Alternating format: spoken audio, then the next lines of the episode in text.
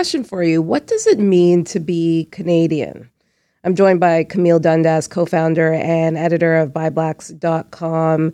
Uh, Camille, this week's article in ByBlacks.com that's featured is really a- asking that question. You tell the story of a local chef who's facing deportation. Good morning, Maggie. How are you doing today? Good, good. Yeah, you know, this story is resonating more than any other I've seen in a while. Um, John Mulwa is from Kenya. He came to Canada as a refugee in 2014. And he said he was fleeing violence and also just wanting to find job opportunities. Uh, but after eight years here as a chef, as a philanthropist in Hamilton, Ontario, his refugee application has been denied.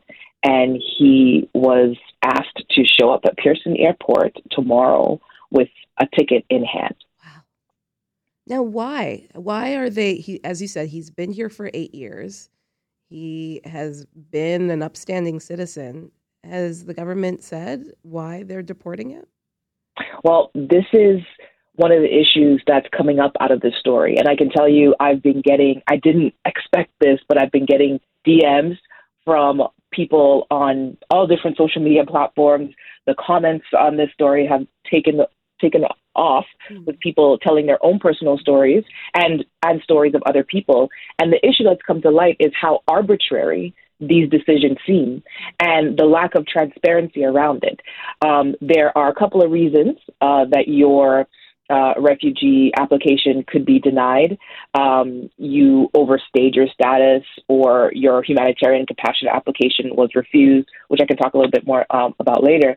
Um, you you let's say you fail to show up to uh, an interview or a meeting um, but lawyers in fact his um, john's lawyer um, has said that he believes that you know some some he said sometimes applicants because of language uh, culture different nuances they make genuine mistakes on their applications and he believes john is a victim of that i've also seen elsewhere lawyers saying they've seen applications denied just because someone has incorrectly inputted their home address. Wow.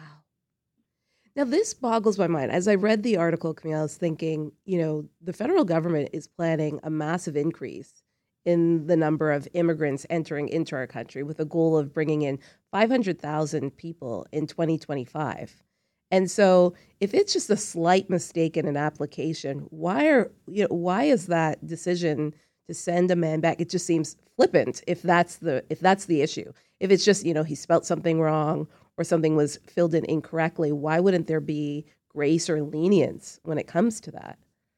This is what we're wondering ourselves. And based on a lot of the messages that I've been getting, you know, racism and bias does seem to come into play here mm. because mainly because these decisions are are based on sometimes the mood of the officer that you get or the the um, the opinion of the officer who is assessing your application if they don't feel like you're believable or they don't feel like you know your case is is strong um, they have the power on their own to deny so it's not like this is going to some type of committee or tribunal or, you know, like a group of people where you can put in some type of um, anti bias uh, process, right? Uh, where several people are looking at this, right? It is literally often based on the opinion of one person.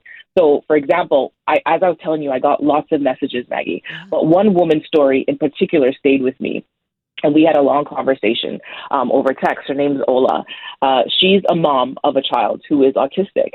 She arrived in Canada five years ago from Nigeria with her two month old baby. And so, what I want people to know also, Maggie, is that there's another way to.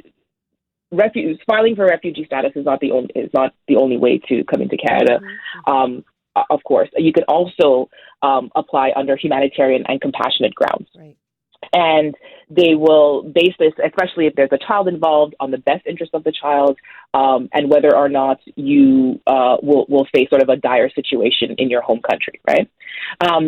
Ola worked as a personal caregiver. She worked all throughout the peak of the pandemic as an essential worker in grocery stores. Mm. She paid her taxes. She didn't even rely on, on government programs or anything. She paid out of pocket for her daughter's therapy for autism.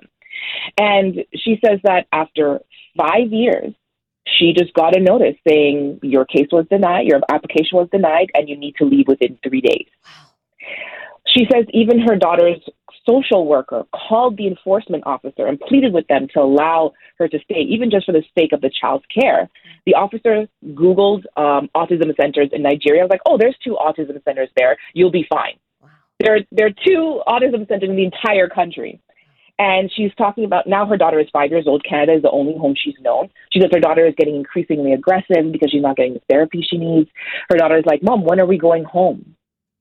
Because Canada is the only home she's ever known. Right.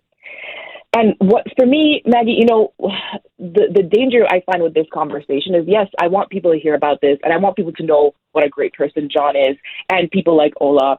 John is giving has been giving back to his community as a chef. He has been empowering people to grow crops. He's partnered with local organizations. He's introduced local Kenyan crops to, to, to Canada. Um, you know, he he does so much for his community, right? But we have this myth of the good immigrant, mm. of the good refugee, of who is so deserving to be Canadian. And even people who come here who aren't philanthropists, who aren't giving back to their community, who aren't, oh, so amazing, they deserve to stay too. Mm-hmm.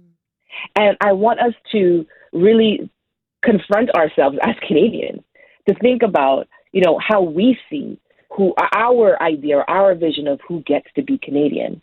You know, you may you may remember the story. I was still working in uh, I think in news at this time, maybe in in 2017 or 2018, and um, um, Trevor Noah recently talked about this too on one of his last episodes. Do you remember that story of that uh, um, undocumented migrant in France who scaled a burning building and saved yes. a child from a fire on the fourth floor? They, yes. they called him Spider Man. Yes. And that, that story went viral, of course. France's president offered him a job as a firefighter and expedited citizenship. Mm. News stories called him the most deserving migrant ever. Mm. And, and even as journalists, I want us to confront how we frame these stories. Yeah.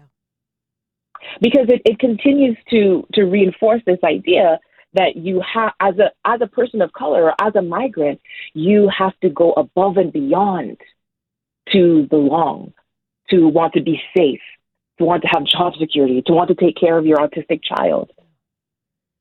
And all you really want is to have a home. And that is going above and beyond, is taking mm-hmm. care mm-hmm. of your child. The fact that Ola's story is that she has out of pocket tried to care for her autistic child. The fact that John's story is giving back to his community as a chef and just as a you know a contributor of of Hamilton, Ontario, shows that that is quintessentially what a Canadian is and supposed to be. We're running out of time. We've run out of time, but really quickly, Camille, if people want to track what's happening to John, how can we do so? How can we make our voice heard? There is a petition right now on change.org. Uh, please sign it. I mean, we don't know how, how much of an impact this is going to have. Tomorrow, he's got to go to Pearson Airport. I'm in touch with him over text. I've asked him to keep uh, to keep me updated. So we will be following the story and posting updates on our uh, social media platform. Okay, all eyes will be on ByBlacks.com to see what happens to John Mulwa. And again, this is uh, just one story of, as you said, Camille, so many stories like this of people who are trying to make Canada home and yet are finding roadblocks. Thanks again, Camille, for your time today. Thanks, Maggie. That was Camille Dundas. She is the co founder and editor in chief of ByBlacks.com. This is Toronto This Weekend on 640 Toronto.